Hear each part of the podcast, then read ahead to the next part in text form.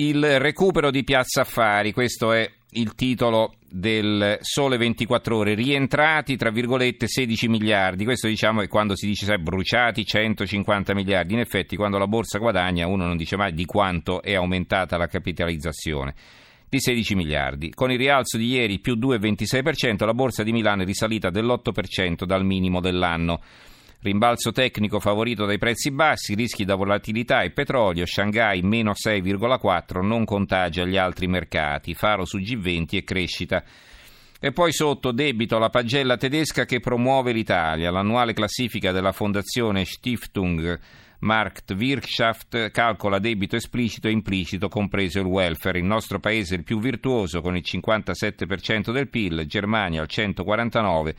Francia al 291. Ecco, questa è una cosa, voi sapete che l'Italia ha il debito pubblico più alto in Europa, però secondo questo ricalcolo eh, noi siamo il paese più virtuoso, magari uno di questi giorni ci soffermiamo a spiegarlo, adesso non c'è tempo. Vi segnalo che sul sole 24 ore di domani, anzi di oggi, di venerdì, c'è un supplemento per chi è interessato, casa, acquisto, vendita, affitto, guida ai bonus e alle regole del 2016 quindi un manuale sul, su per l'acquisto o l'affitto eh, o la vendita di una casa.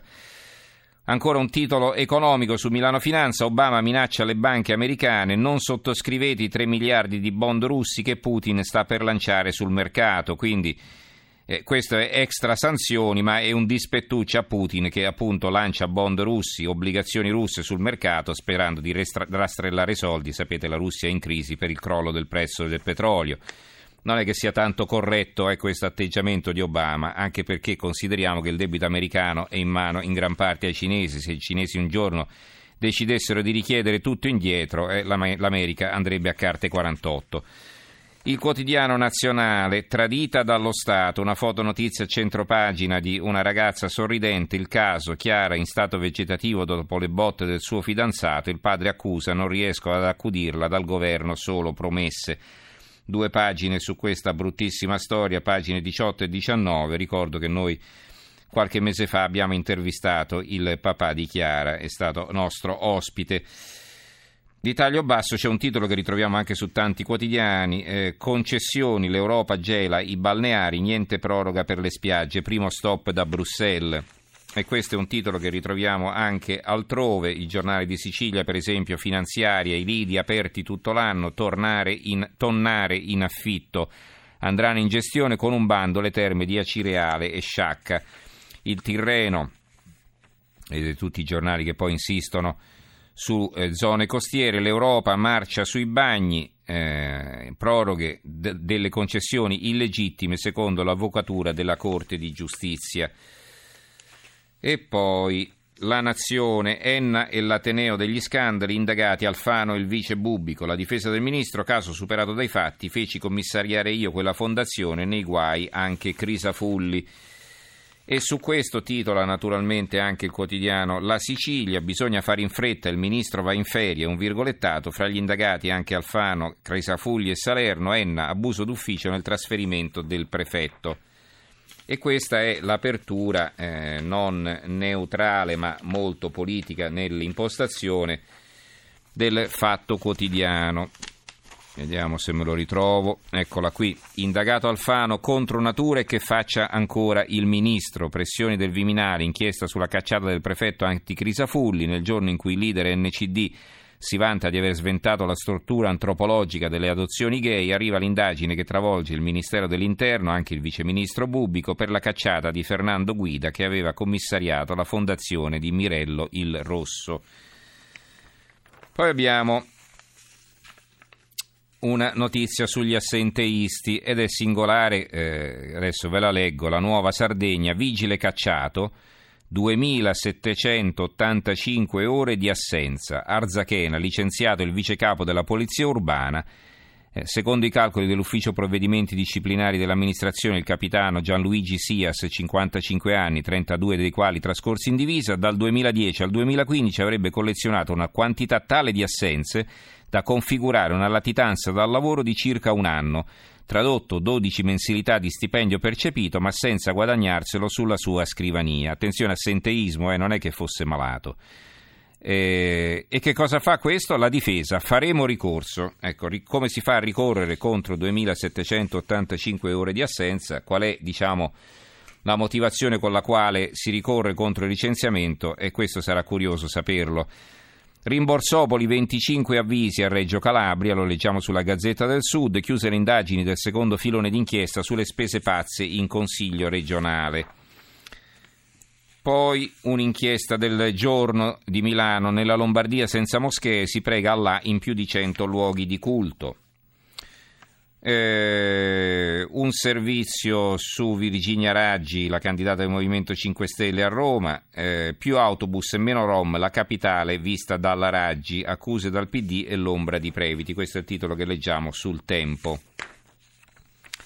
Sul Gazzettino di Venezia, eh, una notizia, un'altra notizia Triste, dieta vegana, eh, neonata denutrita e il pediatra denuncia i genitori. Alla piccola solo latte di mandorla, a Treviso successo questo. Il pediatra non capiva perché quella bimba nata da pochi mesi non cresceva abbastanza, poi finalmente la verità.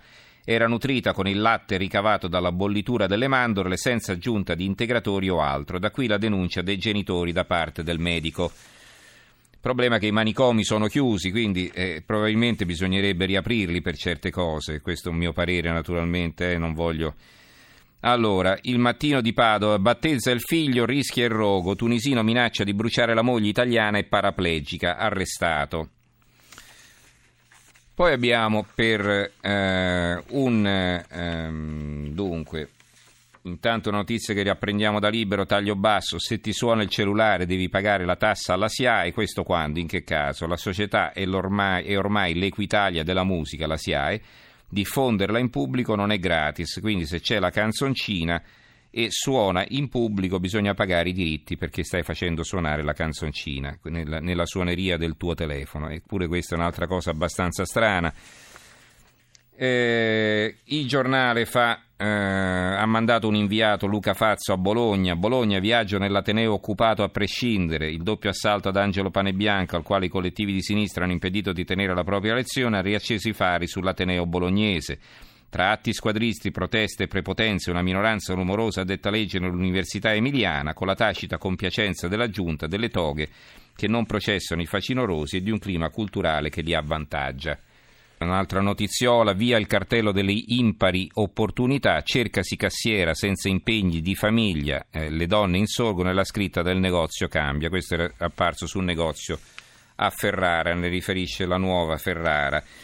E poi eh, su Matteo, il bambino eh, che si è inventato la parola petaloso, si continua a scrivere di questa storia, sono veramente tanti i giornali che ancora se ne occupano e eh, primo fra tutti la nuova Ferrara, petaloso il contagio di una parola, l'Accademia della Crusca scrive al direttore della nuova Ferrara, poi un servizio sul bambino, Matteo e la girandola mediatica, Matteo è la maestra girandola web, nella girandola del web, dopo 24 ore di successo anche le critiche e gli insulti, in loro difesa il sindaco di Copparo, non capisco come facciano a insultare un bambino perché ha inventato la parola petaloso, ma non lo sappiamo perché in prima pagina non c'è scritto.